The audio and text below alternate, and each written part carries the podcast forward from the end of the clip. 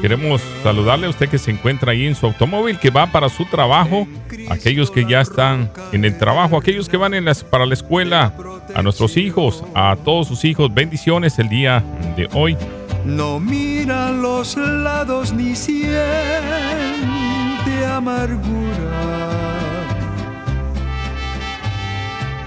Bueno, hoy miércoles tenemos una vez más al pastor Ramos, que nos está sintonizando a esta hora, ya nos está escuchando.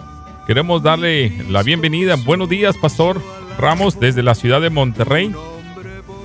Muy buenos días, nuestro hermano Isaí Ramos y también a nuestro auditorio. Gracias por recibirme en esta segunda ocasión. Así que estamos, estamos listos, pastor. Muy bien, queremos eh, decirle a nuestra audiencia que estamos los lunes y los miércoles y los viernes transmitiendo desde Monterrey para que usted también sea alimentado a través de la palabra y veamos lo que es la palabra del Señor en muchas áreas y realmente los días van avanzando y sabemos que el Señor está a las puertas. La, podemos ver alrededor del mundo cómo están sucediendo grandes acontecimientos a mundiales y recordamos en 1940 aquí en los Estados Unidos una Gran Depresión, pero eso fue local, algo que solamente afectó este país. Sin embargo, el día de hoy podemos ver que esto es a nivel mundial y no cabe duda que las señales es como una mujer de parto cuando eh, tiene su bebé dentro de su estómago y está a punto de dar luz. Es lo mismo que está sucediendo. Eh, dice la palabra que la tierra está con dolores de parto. Y queremos eh, en esta mañana seguir hablando acerca del Señor Jesucristo, que es la parte central de nuestras vidas y que sin Él nada podemos hacer. Pastor, no sé si podamos continuar con el tema del lunes para poder seguir eh, conversando acerca de las cosas que Dios tiene para cada uno de nosotros. Sí, definitivamente conviene cerrar la idea de particularmente del por qué se ha dado este fenómeno eclesiástico, por supuesto, a una escala mundial. Y no podríamos dejarlo de lado porque esto hay que verlo de frente y ver las razones por las cuales esto ha sucedido. Es decir, eh, hablamos, hoy se habla de que hay la predicación de otro evangelio en, en la iglesia y que hay una perversión en el culto cristiano. Eso es indiscutible y además es un fenómeno irreversible, lo que significa que esto nos está dando la pauta en lo que la escritura enseña que en los últimos días, antes que el Señor viniera, tendría que darse la apostasía, que es la deserción de la fe verdadera, que es un poquito diferente a la cuestión de, lo que sería una herejía, que es eh, una, una desviación, pero que tiene eh, vamos a decir, no es propiamente una apostasía, pero que es un separarse formalmente de, una, de, una, de una línea que llamaríamos ortodoxa, es decir, el cristianismo expresado en términos doctrinarios, la doctrina que la iglesia ha practicado y que se predican de tal manera que parecieran cosas iguales pero que no son iguales. Entonces yo creo que esto es importante, sumamente importante redondearlo, porque es una señal evidente de que el Señor Jesús pronto viene. Y entonces hemos, hemos dicho, es cierto, hay la predicación de algo que parece el Evangelio, pero que no es el Evangelio. Hay una perversión en, en la prédica evangélica pero además hay una perversión en el culto, en cómo se practica el culto de adoración y alabanza al Señor. Sin embargo, yo creo que esto tiene que llevarnos a una pregunta.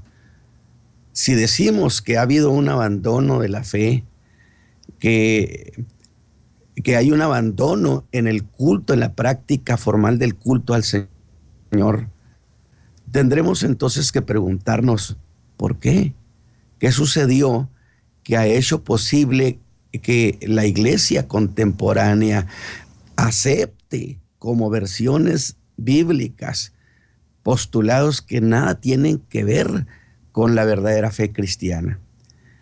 Yo creo que esto, no, esto nos da la pauta para entrar a este, a este programa y redondear las ideas, que definitivamente yo diría que la clave es, es los años 80 del de, siglo pasado, a lo que yo le llamo una década significativa, una década en que se preparó la tierra para todo lo que está sucediendo. ¿A qué me refiero? definitivamente dije significativa porque en esos años hizo su presencia en la iglesia lo que voy a llamar como uno de los factores condicionantes que prepararon todo el terreno para que estas cosas pudieran prosperar. Y me he atrevido incluso a decir que hasta los años 70 la iglesia iba muy bien, pero hubo un cambio formal para que la iglesia aceptara incluso las prácticas que hoy acepta como nuevas maneras de adorar a Dios. Así que fue en esos años cuando se marcó en la mente de los creyentes algo que jamás hubiera imaginado. Se echó a andar una versión muy infame, por cierto, muy deliberada, que la doctrina ya no era necesaria, se le hizo pensar a, los creyentes que la doctrina era algo estorboso, siniestro, de tal manera que se le tienen miedo a la palabra doctrina, cuando que es ese precioso cuerpo de ideas que la escritura nos regala y que son los criterios divinos respecto a la relación de Dios con el hombre. Y el creyente que adquiere conocimiento en, el cuerpo de fe, en la doctrina, es un creyente que adquiere criterio, de tal manera que es capaz de distinguir entre lo que es verdadero y lo que es falso. De tal manera entonces que esta versión corrió muy fuerte y de, eh, de que era necesario, ¿no? Hacer a un lado lo doctrinario entendiendo incluso, haciéndolo eh, sinónimo de lo normativo. Es decir, es cierto que las iglesias pueden tener una buena doctrina y tener una normatividad que, eh, que molestó a una generación. ¿sí? Y entonces, pero ¿por qué razón? Dijimos que esto se fue recibido como una, como una verdad, como algo que tenía que cambiarse, valiéndose del supuesto que la doctrina dividía a la iglesia. Y cosa que fue muy bien recibida por las nuevas generaciones de la iglesia, quienes se sintieron descubridores del dorado, de una mina de oro, que la iglesia supuestamente por dos mil años no había entendido. Entonces se dejó de enseñar ese glorioso cuerpo de fe. Ahora, yo quisiera que hacer esta, esta precisión. Miren, el apóstol Pablo lo plantea de manera muy, muy clara en la carta, en la primera carta a los tesalonicenses. Los de Tesalónica eran gente salva, que habían dejado el paganismo y ahora adoraban al Dios vivo. Sin embargo, la escritura dice que Pablo, cuando se levanta una persecución, casi de inmediato, y era una iglesia infantil, o de mejor dicho, una iglesia en su infancia, sin embargo, tuvieron mucha generosidad con el apóstol Pablo, que lo sacaron de Tesalónica, lo llevaron a Berea, lo movieron para no exponerlo al odio de la persecución que los judíos habían levantado y que luego involucraron al mundo pagano. Porque Pablo era el objetivo de acabarlo. Entonces, a Pablo lo sacan como si dijéramos, hermano Pablo, váyase de aquí, nosotros le hacemos frente a la persecución. Y qué nobleza de, pueblo tan precioso. y el apóstol no había alcanzado a enseñarles muchas cosas. Les enseñó una fundamental, hermano Isaí. Les enseñó y les metió hasta dentro de su alma. Hermanos, el Señor Jesús viene por nosotros. A grado tal que los antiguos escritores señalan que los hermanos de Tesalónica, en medio de la persecución, todos los días levantaban sus ojos al cielo a ver si ese día el Señor venía por ellos. Y hay una versión muy interesante, hermano Isaí. Una iglesia que no pierde de perspectiva que Jesús viene por ella. Es una iglesia muy vigorosa en la fe. Porque el que tiene esta esperanza, dice, se purifica. De tal manera que entonces es una iglesia que, que se da cuenta que su futuro que no su historia no, no está terminada, que aún muriendo, esto todavía sigue para largo a la eternidad. Entonces, quien tiene esa esperanza en sus, frente a sus ojos de que Jesús viene, puede sobrevivir a cualquier circunstancia. Una iglesia que se olvida de que Cristo viene es una iglesia muy débil. Ahora, los hermanos eso sí lo sabían y a eso poquito que sabían se aferraron y sobrevivieron. Sin embargo, el apóstol Pablo dice, estando en Atenas, él estaba muy preocupado por los hermanos de Tesalónica. Su pregunta sería, ¿habrán de sobrevivir? Los hermanos de Tesalónica podrán pasar este tiempo y de tal manera que lo que hicimos con ellos no se convierta en algo, en algo vano. Dice, y no pudiendo esperar. Pero Pablo señala, quiero regresar para completar lo que falta. Y yo digo, ¿qué cosa le falta, hermano Pablo? Si ya los hermanos ya son salvos. Bueno, es que aquí hay una cuestión fundamental. Mire, desde luego que la, la conversión a Cristo es una de las experiencias más vigorosas y todo, yo creo que muchos de mis hermanos que me están escuchando, ellos saben que el día que se convirtieron al Señor Jesús eran como un arroyo embravecido. Se, se desbordaban y testificaban, el Señor Jesús me salvó. Y eso es una verdad. Y nadie puede parar. Y el creyente, cuando ha encontrado a Cristo, tiene esa, esa, ese, ese poder para presentar su salvación. Y él puede hacer eso. Y tiene derecho, como lo hizo aquel ciego que no pidió, pero como recibió. Aquel ciego del capítulo 9, que el Señor ni lo consultó, sencillamente en un acto soberano le puso lodo, ve y lávate. Y el hombre vio, pero él no pidió. Pero cómo le agradeció a su sanador y con qué bravura encantadora defendió a su sanador, a su benefactor. Agradó tal que, el liderazgo judío le, le, dijo, bueno, pues ¿qué piensas tú enseñarnos doctrina a nosotros? Tú eres un ignorante. Y él dijo, es cierto, muchas cosas no las sé, pero esta sí la sé, que yo era ciego y ahora veo. ¿Quién puede competir con el testimonio de un hombre, una mujer que ha sido convertido? Nadie. Muy bien. Hermano Pablo, los de Tesalónica ya son salvos. ¿De acuerdo? Pablo dice, sí, ya son salvos, pero hay una segunda cuestión en todo Y aquí es donde hay una deficiencia muy grande, hermano Isaí. Es decir, esta generación no conoce la doctrina. Y Pablo está diciendo, además de su salvación, ahora hay que construirlos, hay que arraigarlos para producir creyentes de larga duración, que es lo que siempre he dicho, creyentes que duren, no un creyente endeble que hoy anda muy emocionado y a los tres días ya, ya, algo cambió, anda con la cara de tristeza. No, no, no, no, no, no. Tenemos que producir, pero ¿cómo se produce ese creyente?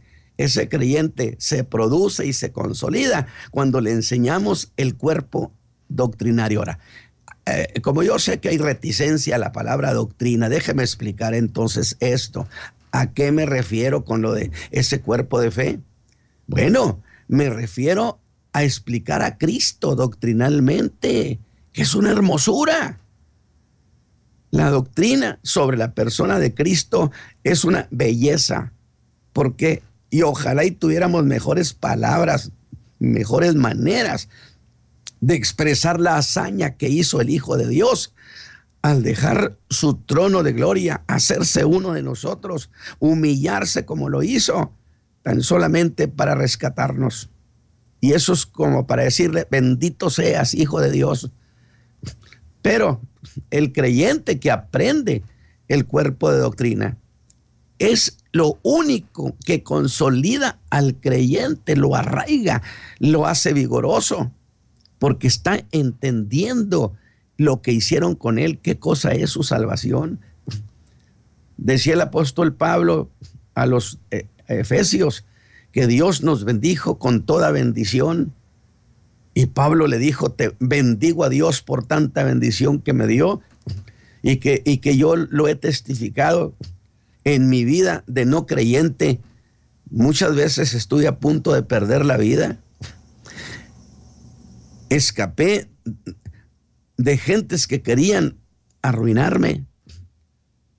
Sin embargo, de repente las cosas cambiaron y yo lo atribuí a mi astucia, a la casualidad. Pero cuando leí y conocí lo que Pablo explicaba sobre estas versiones, él es como si me dijera, no, mira, voy a explicarte lo que pasó, lo que sucede que desde la eternidad desde la eternidad somos conocidos de Dios y Dios preparó todo un paquete de bendiciones que son eternas y están es, lo que es tuyo lo pusieron a tu nombre. Y eso que tú dices que por casualidad salvaste la vida, no, es que esas bendiciones que estaban a tu nombre llegaron para rescatarte de, ese peligro. Y entonces cuando yo empiezo a entender, e, ese desglosar en qué consiste la redención, la salvación que Cristo me dio, el creyente empieza a arraigarse y decir, no, un momento, yo no voy a hacer un abandono de las cosas porque tengo un, un, Señor que es mi Salvador desde la eternidad. Yo no soy un recién llegado, no soy un desconocido, soy conocido de Dios antes que los mundos fueran creados. Y entonces yo digo, no, no, esto es maravilloso. Y entonces empiezo a admirar como creyente, porque empiezo a conocer lo que pasó con, conmigo y lo que Cristo es para mí. Y entonces eso nutre como proteína de esa espiritual, donde el creyente se sostiene, se arraiga y bajo ninguna circunstancia que esté viviendo, él se va a desanimar. Ni un paso atrás, dice, que no le tiemble el corazón, porque nuestro Señor es fiel y es verdadero. Entonces, Pablo está diciendo, necesito regresar a Tesalónica. ¿Para qué, Pablo? Para completar lo que falta. ¿Qué les falta? Pues falta que ahora les explique este cuerpo de fe tan precioso, porque eso es lo que los va a arraigar. Claro, no podemos ignorar que en un medio de tanto engaño y mentira en, que se mueve en el pueblo de Dios, con todo y eso, el Espíritu Santo ha hecho un papel lindísimo, extraordinario, Isaí. Extraordinario. ¿En qué sentido? Que le ha guardado su iglesia. A pesar de que nos hemos movido por zonas pantanosas, conflictivas, el Espíritu Santo un día le habrá de entregar su iglesia al Señor Jesús. Verdaderamente es para glorificar al Espíritu de Dios por su trabajo tan encantador que ha hecho. Entonces, lo que quería por lo pronto explicar es, una cosa es esa fe salvadora, pero otra cosa es conocer el cuerpo de doctrina. Y allí, en ese punto, es donde entonces quiero hacer énfasis en esto de, de por qué fue posible que prosperaran tantas doctrinas de error. ¿Por qué fue posible? Porque la iglesia la dejaron indefensa cuando se promovió que ya no se enseñara doctrina, que, y que por cierto es un, concepto novaeriano eminentemente. porque la gente se iba a ofender.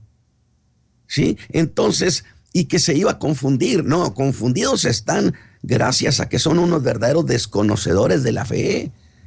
Nosotros tenemos, eh, mis hermanos que me escuchan en aquella región, nosotros somos afortunados, y se vale esa expresión, somos bendecidos.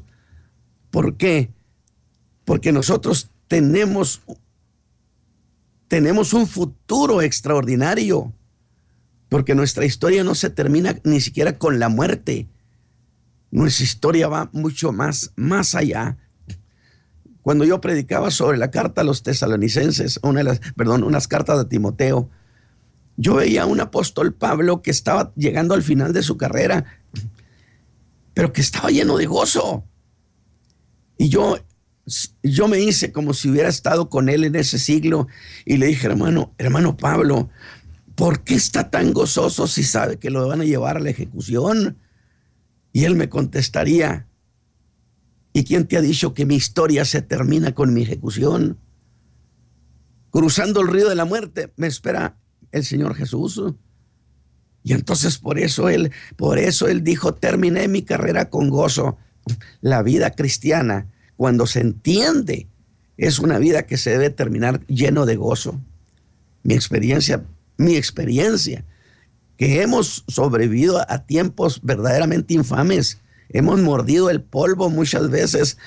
Sin embargo, sin embargo, el conocimiento de la, de la doctrina nos mantiene de pie. Aleluya. ¿Por qué? Porque sabemos, porque sabemos que tenemos un fin exitoso. Y de tal manera que usted puede alegrarse, mi hermano que me esté escuchando allá, alégrese. Sí, tenemos un tiempo muy malo. Jesús dijo, en el mundo tendréis aflicción.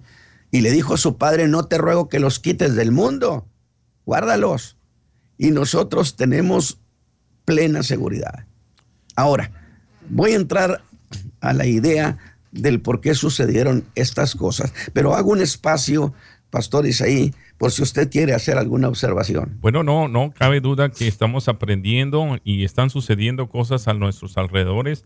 Y como bien decía, bueno, el terreno se preparó en los ochentas cuando cambiaron totalmente, empezaron los de la nueva era a hacer sus opiniones muy personales y aún en la actualidad, pues eso se ha ido incrementando tal como un cáncer que realmente destruye el cuerpo, pero hay un remanente que aún no ha doblegado sus rodillas ante los baales y también de la misma manera hay personas que anhelan saber más del Señor. El mismo Cristo lo dijo, si la sal de la tierra se acabasa, se acabara, ¿y cómo será salada? Es decir, la palabra del Señor tiene que permanecer, ha permanecido por muchos siglos y es por eso que estamos en esta generación. Nos tocó esta generación, estamos viendo cosas que jamás se habían visto anteriormente.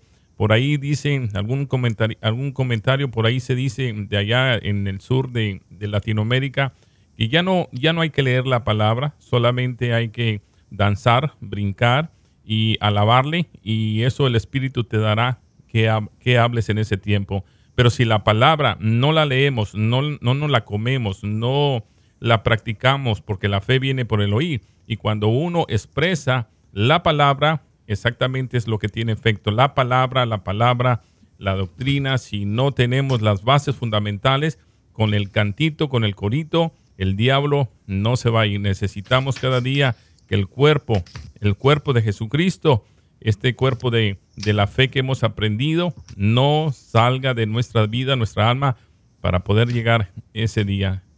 Se predica poco sobre la venida de Cristo, se predica poco sobre el arrepentimiento, ya no se habla del infierno porque espantan a la gente, ya no hables de santidad ¿eh? porque pues simplemente la santidad quedó atrás. Entonces son puntos doctrinales. Si nosotros no lo hablamos, dice la palabra que aún las piedras podrían hablar. Y lamentablemente nosotros hemos sido eh, testigos de lo que está sucediendo en el tiempo de hoy y no podemos dejar que esto suceda. Por eso somos atalayas de Jesucristo, ahí lo dice la palabra. Si tú no denuncias, si tú no hablas y tú ves que el hombre, aquel impío, está haciendo lo malo y si tú no le adviertes, eso caerá sobre nosotros. Pero gracias a Dios que continuamos en, esta programación, que sabemos que Dios está hablando su vida, Dios está hablando aún a nuestras vidas, que nos preparemos, que siempre estemos listos porque el tiempo está cercano. Pastor. Muy bien. Entonces, entremos en materia. Eh, ¿De dónde vino todo eso? Porque, eh, como dicen algunos, ese es el perro, pero ¿quién es el dueño del perro? ¿Por qué estas cosas a poco se considera que llegaron por mera casualidad? Estamos hablando de cuestiones altamente deliberadas. ¿Por qué razón se llegó a pensar que lo doctrinario era, era lesivo para, para, la, para el alma, para los sentimientos de la gente? Entonces, permítame, hermano Isaí, irme a los años de 1920 a Frankfurt, Alemania. Allí George Lukács, que era un líder eh, comunista de Hungría, Mascot Jaime, Herbert Marcus, Teodoro Adorno, y Eri Fron, que por cierto Eri Fron fue catedrático de la Universidad Autónoma de México del 50 al 75 y que tuvo mucho que ver cuando se acuñaron, acuñaron aquellos eh, lemas de Estado represivo, Estado autoritario. Entonces, déjeme, déjeme eh, hablar de esto. En realidad, estamos planteando una idea en, en origen.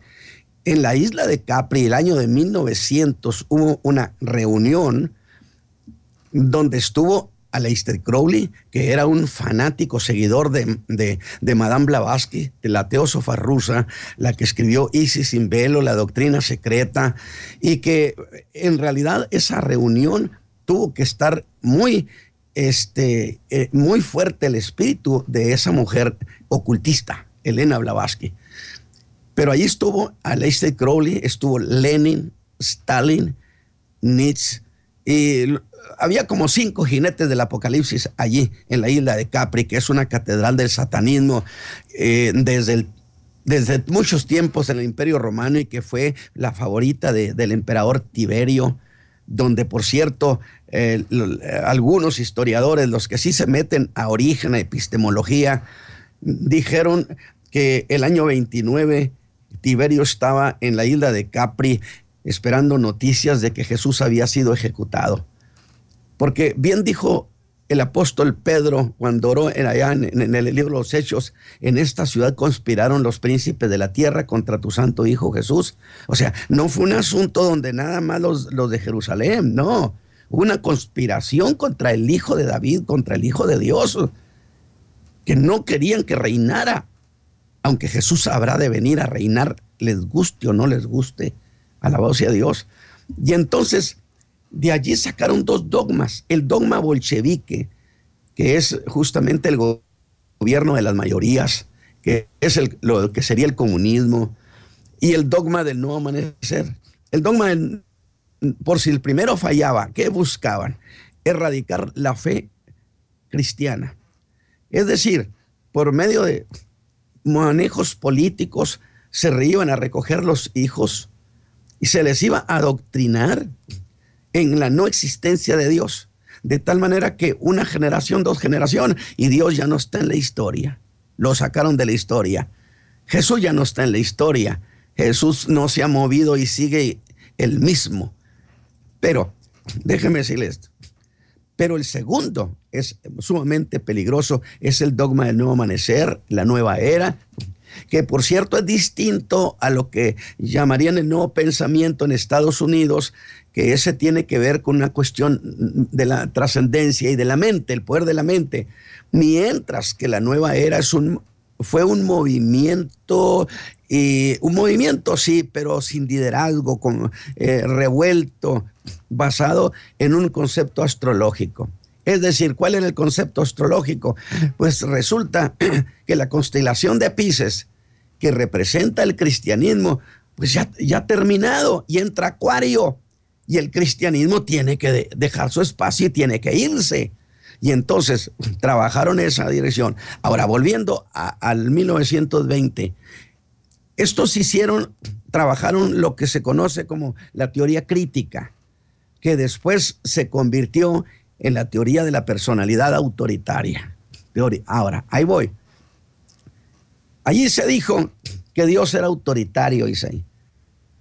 Y es autoritario, pues porque Dios no consulta, no es demócrata. Él ordena porque ordena. Y claro que Dios diría, no tengan dioses ajenos delante de mí, porque en el vasto universo yo no he visto otro Dios. Y entonces ustedes adoran las imágenes, los ídolos, están adorando lo que no existe. Adoren al que vive, al que vive para siempre, porque yo soy el que tiene existencia propia. Entonces, qué absurdo, qué absurdo es que se adore lo que no existe. Pedirle al que no, al que tiene ojos y, y no ve, oídos y no oye. Yo lo he dicho siempre, yo prefiero al Dios de los cielos, que tiene ojos y cuidado porque ve, que tiene oídos y cuidado porque oye y tiene manos y a veces disciplina y castiga, pero que cuando yo lo necesito, lo invoco, le clamo y los brazos del Eterno se extienden y me sacan del problema. Entonces prefiero al Dios de los cielos, que es el que contesta. Pero dijeron, es que Dios ordena porque ordena, es un tirano. Nomás porque así no le da chance al hombre que haga lo que quiera, que adore lo que quiera exige, ¿cómo no va a exigir si es el creador de todas las cosas y el único que tiene existencia propia? Entonces, de tal manera que, en segundo lugar, bueno, ¿qué libro expresa el autoritarismo de, de Dios? Pues la Biblia. Entonces la Biblia es autoritaria. Pero ojo, ojo con esto. También se dijo que la iglesia era autoritaria que los estados nacionales republicanos eran autoritarios. Nada más que cuando yo digo que, que, se planteó que la Biblia era autoritaria, ojo, la dirección que llevaba era golpear la doctrina, para luego decir que lo doctrinario era autoritario. Porque que no ve que la doctrina había arraigado a generación tras generación tras generación. Y si queríamos acabar con eso, necesitamos quitarle de la cabeza el valor de la doctrina. Ahora, eso es en Frankfurt, Alemania. Pero luego eso, esos conceptos los convierten en materia académica. Lo diluyeron en términos, esas dosis de autoritarismo rabioso del que hablaban ellos se convirtió en un asunto académico. Y entonces se da una circunstancia muy interesante. Allá finales de los años 50 y principios de los 60, pero particularmente los 50, tenemos nosotros dos tipos de jóvenes. Los que habían nacido antes de la guerra y los que nacieron después de la guerra. Los que nacieron antes de la guerra, sus padres andaban en, combate, sus madres tuvieron que salir de casa para trabajar. De tal manera que los muchachos se sintieron solos y crearon un sentimiento contra la familia, contra los padres, sentimiento que el mundo rock es, eh, aprovechó para anunciar eso de que los padres este, están fuera de contexto, no tienen derecho, no te dejan hacer lo que quieran. Lady B, decían los Beatles, déjalo ser, ándele. De tal manera entonces que se estaba planteando sobre una coyuntura muy peligrosa. Y esos jóvenes traían ya un resentimiento familiar. Y justamente después de los años son los muchachos eh, que entran a, la high school, que, eh, a la universidad. Entonces tenemos un conglomerado impresionante de jóvenes que entraron en esa época y que al mismo tiempo se nutrieron con la teoría de la personalidad autoritaria. Y por eso los hermanos muchas veces dicen, hermano Ramos, pero mis hijos les gustaba ir a la iglesia. Ya nomás entraron a la preparatoria, eso acá en México, allá pues sería el high school. Ya nomás entraron a, la preparatoria y yo no sé qué les pasa, ya no quieren ir a la iglesia, ya no les gusta, ya no les parece. Sin duda son los amigotes. Pues no, porque resulta que los padres de los amigotes están diciendo lo mismo. Y se olvida que es el ingrediente de la teoría de la personalidad autoritaria que nutre a esos muchachos en, la, en la universidad. De tal manera que por los años 60 principio de los años 60, sale esa primera horneada, que no es la única, pero por lo pronto era, la primera, en términos de que venía ya con el virus de la teoría de la personalidad autoritaria, de tal manera que esos a cortísimo plazo son hombres y entonces se convierten en pastores de iglesias, muchos de ellos, muchos. Y tenemos una horneada de nuevos pastores que traen ya el sentimiento de contra lo normativo.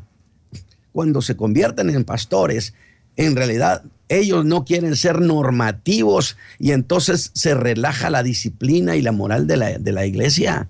La dejan hacer lo que quiera, que ande como quiera es que el concepto novaderiano es, no confrontar, hay que anudar antagonismo, decía Marilyn Ferguson en su libro La conspiración de Acuario, de, tal manera que se relaja, pero además de eso, como ellos traían la idea de, lo, eh, contra lo doctrinario, cuando se echó a andar esa idea, no a la doctrina, por supuesto que tenemos un pastorado secularizado porque muchos de ellos ni siquiera te hablan de que hayan sido llamados al ministerio, cuando que la escritura lo señala.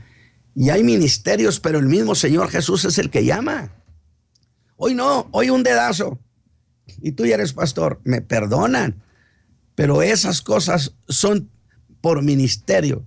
Porque cuando Dios llame a alguien a ser pastor, le dará corazón de pastor, entendimiento de pastor, consejo de pastor, y subirán a su alma cosas por mucho que otros sepan, por mucho que conozcan, el pastor de Dios sube en su alma consejo sobrenatural, revelación de cómo debe estar manejar la iglesia, cómo debe cuidarle el rebaño a su Señor, porque hay un ingrediente sobrenatural. Lo mismo es para cualquier hombre que haya sido llamado al ministerio. Sin embargo, como ya no había el antecedente, dígame usted, ¿cuándo se habla ahora de llamamiento? No, no, no, yo me, apoyó mi tío, mi, o, qué sé yo, y ya soy, me pusieron de pastor. Va, qué interesante, ¿no? Y ya el dueño de la viña ya no tiene opinión. Sí, sencillamente ya no opina el Señor. Pero eso es coyuntural.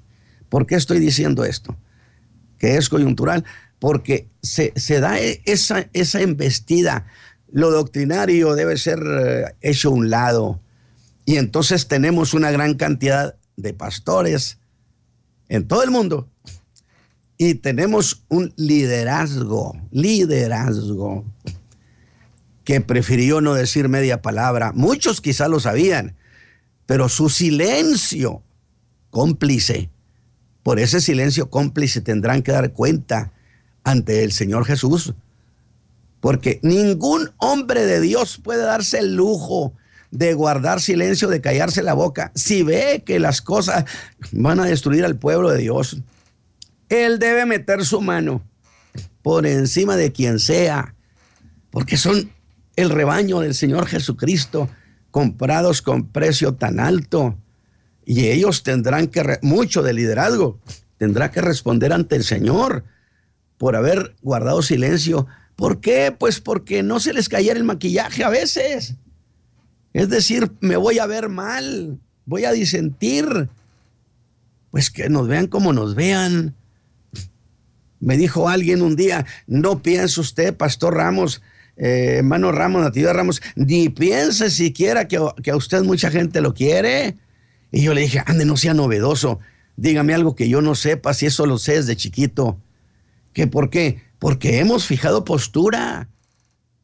De tal manera entonces que ese concepto de no a lo doctrinario se, se asentó en la iglesia y consecuentemente cuando dejaron a la iglesia, hermano Isaí, cuando dejaron a la iglesia sin doctrina, la dejaron indefensa, inerme, y en ese momento viene la avalancha de versiones diferentes que el Señor me acaba de decir. Surge la famosa teología de la revelación inmediata, aquella que hace pedazos eh, la idea bíblica. Cuando usted, alguien dice, el Señor me acaba de decir, Y yo no digo que el Señor no hable. No, no, no, pero cuando usted diga que el Señor habla, que sea cierto. Porque está usando el nombre del Señor en vano si no es cierto. El Señor me habló y entonces me ha tocado decirles, oye, espérame, pero cuando el Señor da un mensaje, ese mensaje no contradice la escritura, porque Dios no es un Dios de confusión. Y ellos me dicen, pues yo no sé, pero a mí me lo acaba de decir. Oye, ¿y qué hago con la escritura? Pues no sé qué hagas, pero a mí me lo acaba de decir. Y entonces se suelta, hermano Isaí, la avalancha de supuesta revelacionitis. ¿Sí? Y por todas partes el Señor me reveló y el Señor me dijo y el Señor me dio quién sé cuántos misterios y me dio quién sé cuántas llaves de, de los misterios. Oiga, y la iglesia, que es ignorante en estas generaciones, ignorantes, profundamente ignorantes en términos de doctrina, pues maravillados. Y yo le voy a decir algo, hermano Isaí. Entonces, estamos dándole identidad a un problema. Porque decimos, pero ¿por qué entonces sucedió? Porque la dejaron sin doctrina. Pero eso fue un movimiento deliberado, perverso, donde muchos guardaron silencio. Sí, sí, sí lo supieron, sí se enteraron. Por eso, el tener un cargo de ser líder en el cuerpo de Cristo no es, no es meramente estatus, es profunda responsabilidad. Así es. Y bendito sea Dios, como dijo ahorita hace un rato, sí, Dios se ha guardado remanente, Dios ha guardado pueblo. Sí, pero tenemos una avalancha impresionante, irreversible de cuestiones de abandono de la fe formal, que no tiene nombre de abandono de la fe, porque la apostasía no está llegando con el nombre de apostasía, ya llegué, soy la apostasía. no llega con el nombre de doctrina de Cristo, de nuevas revelaciones, de manifestaciones del Señor. Que mire, hermano Isaí, lo remito a la segunda de los Corintios capítulo 12, donde el apóstol Pablo es que la gente que había llegado ahí a, a Corinto eran los superpredicadores, ¿eh? venían de allá de Jerusalén, de allá de Judea, evidentemente eran judaizantes y mm, no me atrevo a decirlo, pero casi me atrevo a pensarlo, que venían de la iglesia de Santiago. Los judaizantes siempre anduvieron detrás de Pablo para desmentirlo. Había un grupo que querían ejecutarlo, esos eran judíos no creyentes, pero detrás de él venían los judíos creyentes para desmentirlo, para decir eso que Pablo ha dicho no es la verdad. Nosotros vamos a aclararles y a explicarles el resto de la verdad. Y, y esos llegaron a Corinto. Ahora, fíjese bien. La idea es implícita en la carta a los Corintios que habían impresionado a la iglesia, porque eso se valen de, impresionar con desplantes de revelaciones. Y ellos sin duda llegaron diciendo, hermanos, el Señor nos ha dado revelación. Y los corintios abrieron los ojos tamaños y se embebieron, se, se quedaron lelos por estar oyendo lo que les estaban contando eso. Oiga, y entonces Pablo, hermano Isaí, les dice, hermanos corintios, déjenme a mí eh, cometer locura, tolérenme tantito mi locura, se las han tolerado a estos, aunque tantito, no mucho, con eso tengo. Y les dice, hace 14 años, si en el cuerpo, fuera del cuerpo, no lo sé. Dios lo sabe. Conozco a un hombre que fue al tercer, al, tercer cielo y de ahí al paraíso. Está hablando evidentemente de su experiencia. Y entonces yo tengo que decirle, perdóneme hermano Pablo, pero 14 años después usted fundó la iglesia y 14 años después usted nunca les contó su testimonio ministerial de que había ido al cielo. Dijo, no, no conviene. Pero ¿por qué, hermano Pablo, no conviene? Y ahí es donde de un plumazo el apóstol Pablo descalifica eso de revelacionitis. Y yo le dije, no, hermano Pablo, mire, eh, eh, usted no tiene idea el dinero que hubiera ganado en, estos días. Imagínese, llega usted eh, y, y, hace un libro sobre las revelaciones del tercer cielo y fui al paraíso. Le garantizo que se hace riquísimo. ¿O no? Definitivamente. Sin embargo, él dijo, no quise decírselos, porque no quiero, fíjese bien, yo quiero que solamente lo que vean en mí y lo que oigan en mí. En otras palabras, está diciendo, fuera aquellos que vienen contando un montón de revelaciones. De tal manera entonces que esta generación se llenó de enseñadores, de predicadores que hablaban acerca de muchas revelaciones. Revelaciones que evidentemente chocan con la escritura, chocan completamente con la escritura, como, como escribía este, Kenneth Hagin en lo que él llama su octava visita en, en su libro El arte de la intercesión. Dice que un ser espiritual que se identificó como Jesucristo entró al dormitorio de él, se sentó, habló con él por hora y media y durante esta visita le dijo, mira, te voy a explicar, todos los teólogos de antaño que enseñaron que Dios estaba en control absoluto de todas las cosas estaban equivocados. Oye, espéreme. Entonces Dios no tiene bajo señoría. ¿Qué es de la soberanía? Yo creo que le faltó eh, explicarle a ese ser que fue lo que la escritura enseña acerca de la soberanía divina.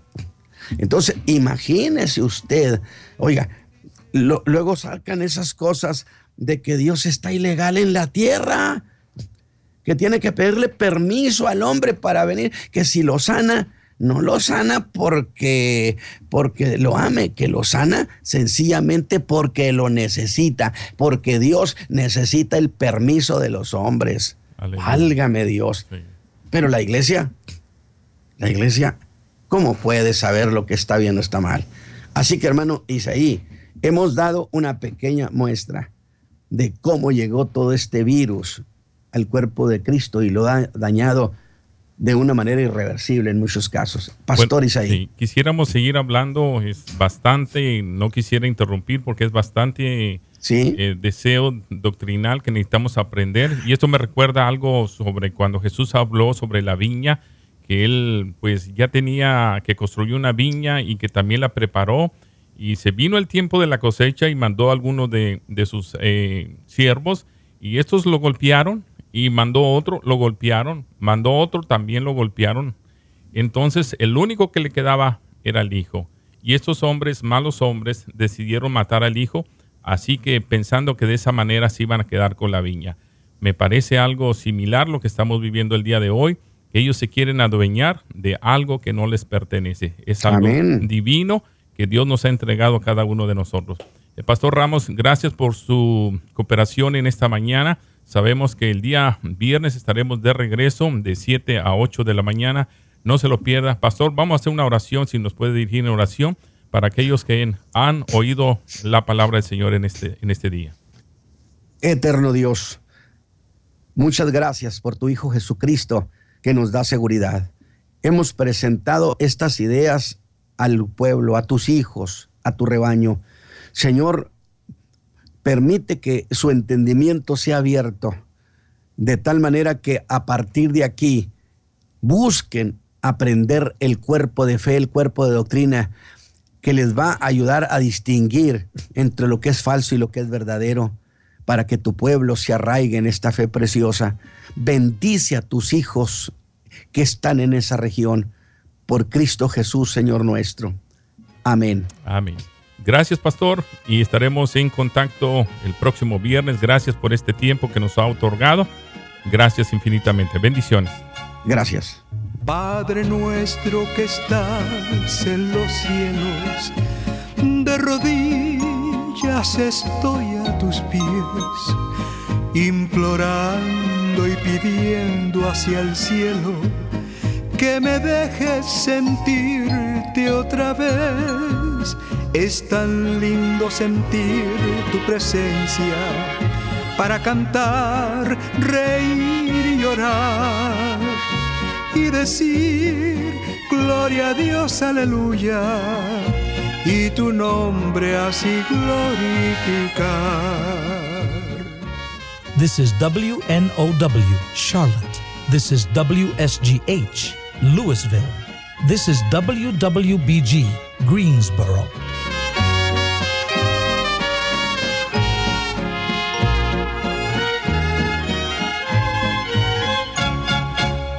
Si al sentir tu presencia yo lloro, no es tristeza tampoco es dolor, es un gozo que siento en el alma que de arriba nos manda el Señor. Es tan lindo sentir tu presencia para cantar, reír y llorar y decir, gloria a Dios, aleluya, y tu nombre así glorificar. Y decir, gloria a Dios, aleluya, y tu nombre así glorificar. ¿Está buscando una oportunidad de crecer económicamente? Busque más. Haga que sus ingresos aumenten. Bendiga a su familia. Bendiga a su iglesia. Y bendiga al Perú. Bless Fashion, una empresa que incursiona en el mercado, impulsando diversidad moda y elegancia, especialmente para las mujeres cristianas. Aquí encontrará faldas largas, blusas manga larga, uniformes para iglesias, ropa para adolescentes y niñas, ropa diseñada para cristianas. Gane un 25% del total de sus ventas y un 5% por las ventas de aquellas personas que usted agregue al grupo. Además, un porcentaje será para su iglesia y ciertos fondos serán destinados a la creación de un albergue para niños y ancianos pobres en el Perú. Además, para la creación de talleres para mujeres que han salido de la cárcel. Blaze Fashion. Visite nuestras oficinas centrales 4621 Central Avenue en Charlotte o llame al 704-890-8537 o visite el www.blazefashion.com.pe Trust Tree Service. Somos una compañía de árboles en Charlotte. Fuertes tormentas han ocasionado caídas de ramas o árboles sobre las casas, ocasionando un fuerte gasto inesperado. Daños que usted podría en ocasiones prevenir con una simple inspección. Llame hoy mismo a los profesionales en servicio de árboles. Nos especializamos en inspecciones y recomendaciones para el mantenimiento